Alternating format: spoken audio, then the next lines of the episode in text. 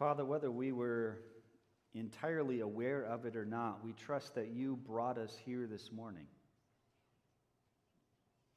And Lord, we come, as we do every Sunday morning, from all kinds of places. Some of us come distracted, some of us come so heavily burdened, some of us come a little bit absent mindedly, some of us come out of routine, some of us come out of deep need. And yet, Lord, you have come to all of us and brought us here. And so we pray that today, as you have brought us here, that you speak to us. Lord, speak to us what each of us needs to hear from your word and through your spirit. Lord, if there are barriers to us living with and for you, then break those down. Lord, if there are, ways you want us to step out in faith or ways that you want us to rest more in you, then we ask that you speak clearly to us as we gather this morning. And we pray all this in your name. Amen. So, this Advent and Christmas, we're in a series called Anxious Anticipation, and, and we are living in the tension that we always do in the Christian life that there are so many reasons to be anxious in this world and, and so many burdens that we bear. And yet, as Christians, as believers, we have so much to anticipate, so much, so much hope in the coming of Jesus Christ. And so we live always in that tension of our anxiety and our anticipation. And we're paying attention to that this month through readings from the Old Testament, from the minor prophets, and readings from the New Testament, from the Gospel of Luke, as we look toward Jesus. And last week, in some respects, was, was a heavy week as we reflected on how the Lord, the Lord comes to us, but He comes to change us, to refine us, to purify us, to make us right. This week has a more celebratory tone as we jump into the book of Zephaniah and then go to Luke chapter 1 again. So we'll read from Zephaniah 3, verses 14 to 17, and then from Luke 1, 26 to 33. The words will be on the screen. You're also welcome to follow along on a Bible in the bench, or if you brought your own Bible, one way or another. Hear now the word of the Lord Sing, O daughter of Zion. Shout aloud, O Israel. Be glad and rejoice with all your heart, O daughter of Jerusalem. The Lord has taken away your punishment, He has turned back your enemy. The Lord, the King of Israel, is with you. Never again will you fear any harm. On that day they will say to Jerusalem, Do not fear, O Zion. Do not let your hands hang limp. The Lord your God is with you. He is mighty to save. He will take great delight in you. He will quiet you with his love. He will rejoice over you with singing. And then let's turn to Luke chapter 1, and we'll read from verse 26 to 33 there. In the sixth month, God sent the angel Gabriel to Nazareth, a town in Galilee, to a virgin pledged to be married to a man named Joseph, a descendant of David. The virgin's name was Mary. The angel went to her and said, Greetings, you who are highly favored. The Lord is with you. Mary was greatly troubled at his words and wondered what kind of greeting this might be. But the angel said to her, Do not be afraid, Mary. You have found favor with God. You will be with child and give birth to a son, and you are to give him the name Jesus. He will be great and will be called the Son of the Most High. The Lord God will give him the throne of his father David, and he will reign over the house of Jacob forever. His kingdom will never end. This is the word of the Lord. So, this is, this is a season where we, as I mentioned, are, are often plagued by anxiety, a season in the world, also a season as we look toward the holidays that, that we have so many, so many plans to make, so many events to attend or put together, so, so many relationships that, that maybe, we, maybe we're doing well in, or maybe we're kind of concerned about that family get together or how long we're going to be able to put up with these people. And it seems like this time of year, especially with winter coming, that, that some of our anxieties mount and mount and mount. Some of our worries become ever more powerful. As students look toward exams, we, we feel some sense of trepidation and concern. How is this semester going to go? How is it all going to end? What, what are the grades going to look like? For those of us who are working, we might wonder what's the year end bonus going to look like? Am I going to be able to afford all the trips and all the presents and all the things along with paying all the bills? We have, We, have, for many of us, have so many people that we miss in this holiday season, whether our, our relationships are estranged or whether they are no longer in this life. And so we come with a lot of, a lot of heaviness in our lives, a lot of reason to, to spin our wheels. And it maybe can feel sometimes like the Christian life is just another burden.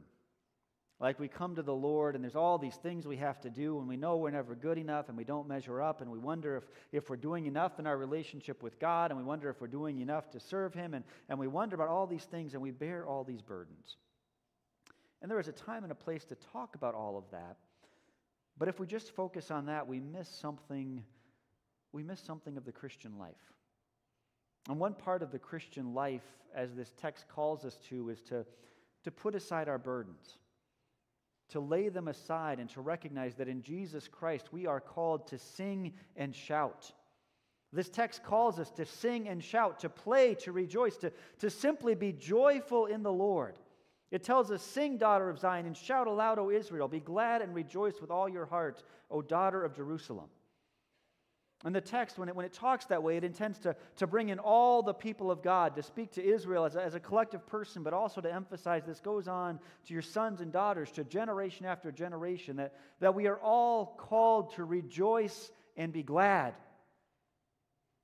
And that is a call that we as Christians, that we as Christians, if we really lean into the good news of Jesus, can more and more answer, no matter, no matter what is going on in our lives.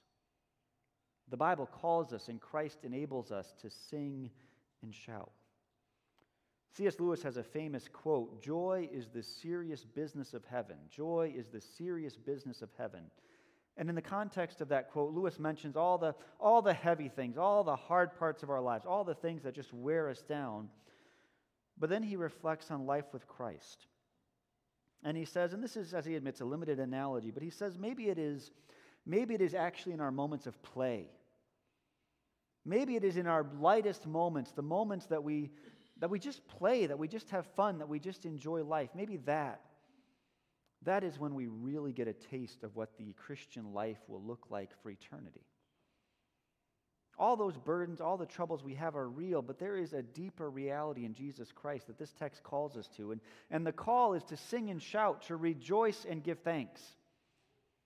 And one way that we do that is through worship, but there is a call too in all of life for us simply simply to enjoy the reality that in Jesus Christ we are eternally saved. To enjoy the reality that in Jesus Christ the Lord the Lord looks on us not with anger, not with burdens, but with delight. And I suspect that many of us come here today and we need we so desperately need to hear the call that, that we can simply rejoice in the Lord. And I suspect many of our temptation is to lay out for everybody else this is what rejoicing in the Lord looks like for all of us. And, and there are some continuities. We are called to rejoice through worship, we are called to rejoice through service. But, but really, this is, this is something that I think the Lord works out for each and every one of us that you can say, What could I do today?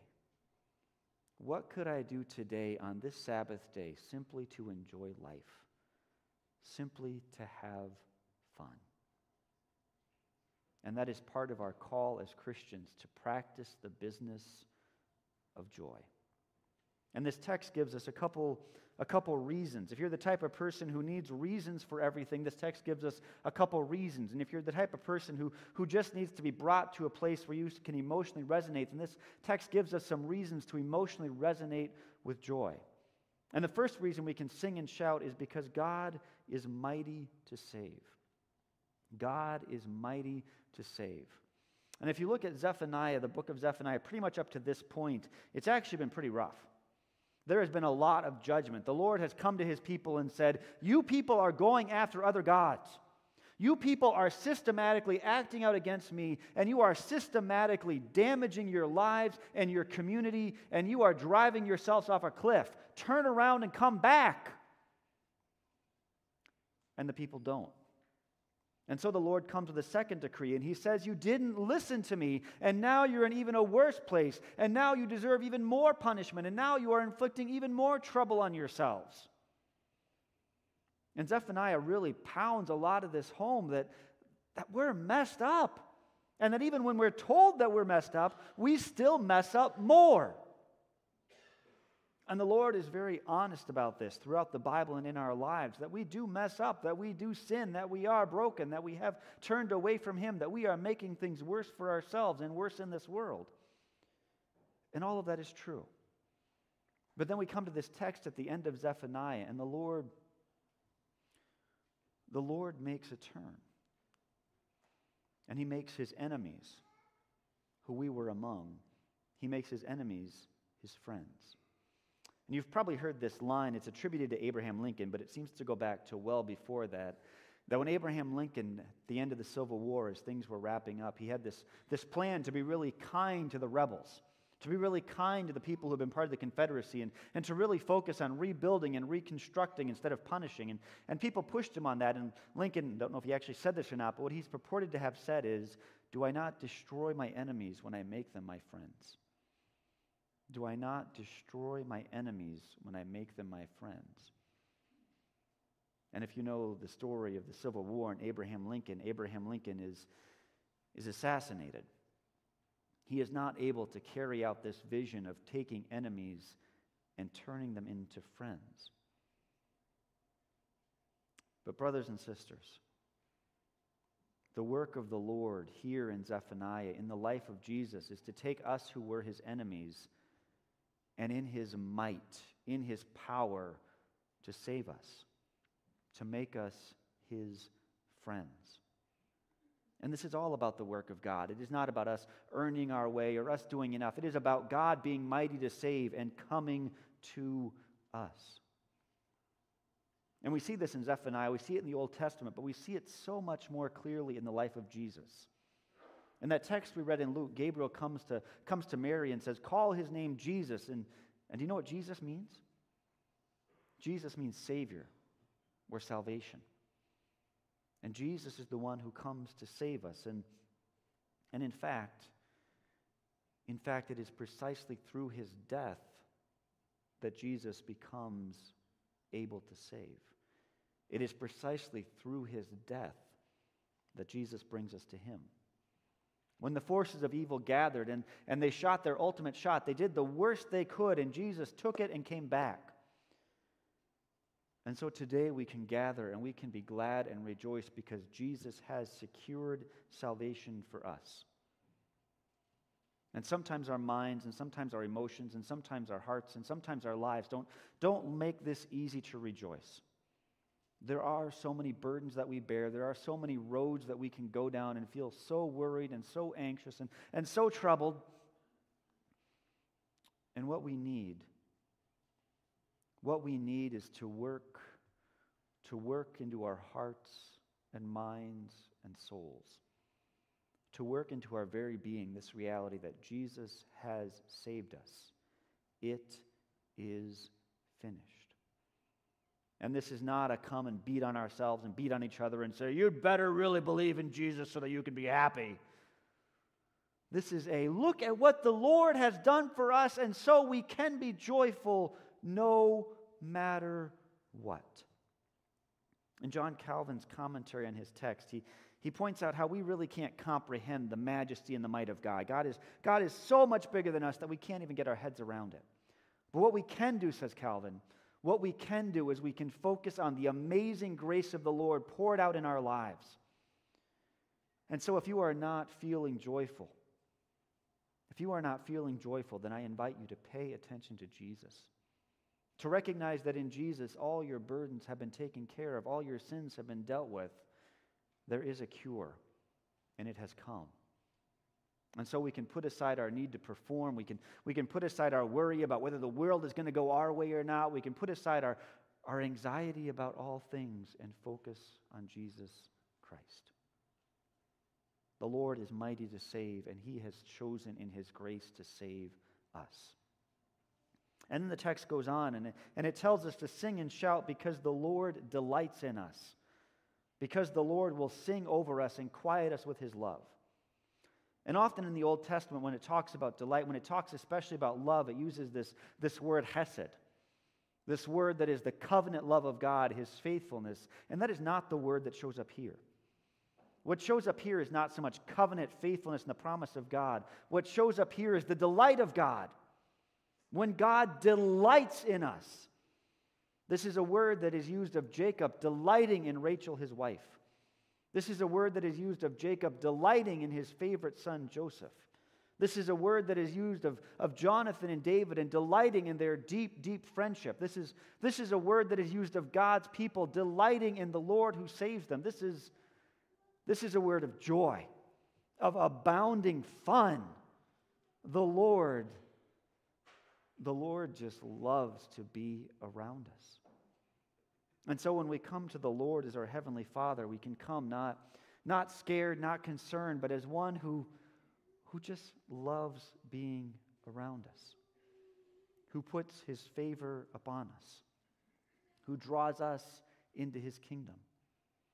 And we see something of that in Gabriel's conversation with Mary, that, that Mary has received this special favor from the Lord, that she is unique in all the universe in bearing the Son of God. But even more than that, in the promise that Gabriel gives here, that, that this Jesus, this Savior, he will be the one who will, who will take on David's throne, who will reign forever, and who will welcome us into his kingdom. This is a message of salvation, and it's also a message of delight and favor.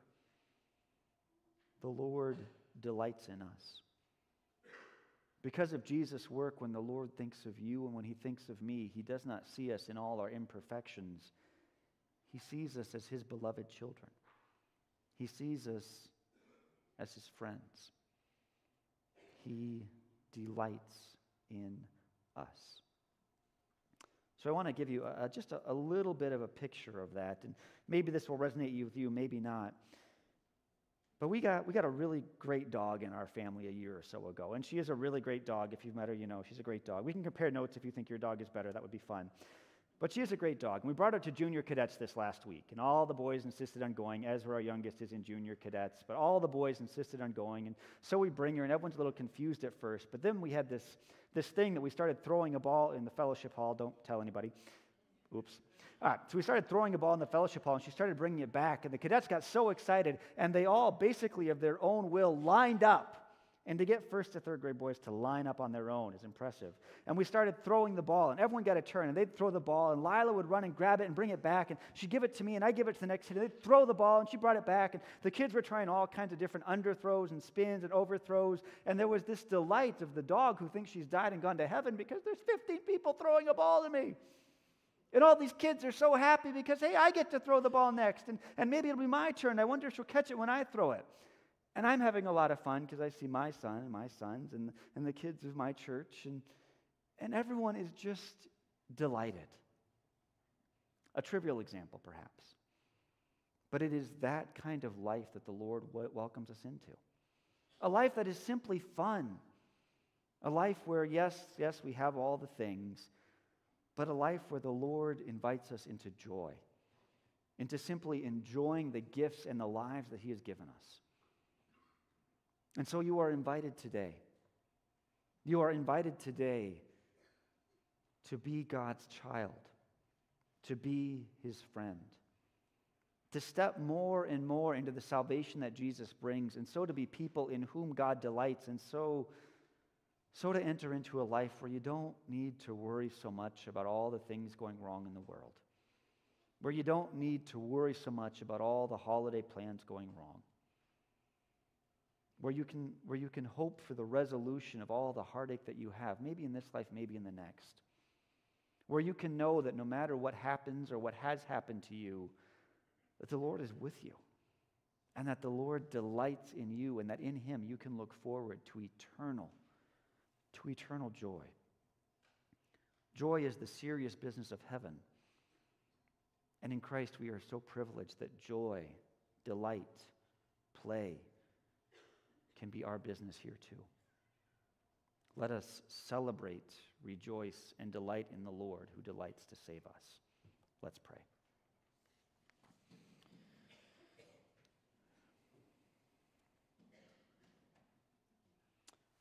Father, as with every Sunday, so many of us come with heavy hearts.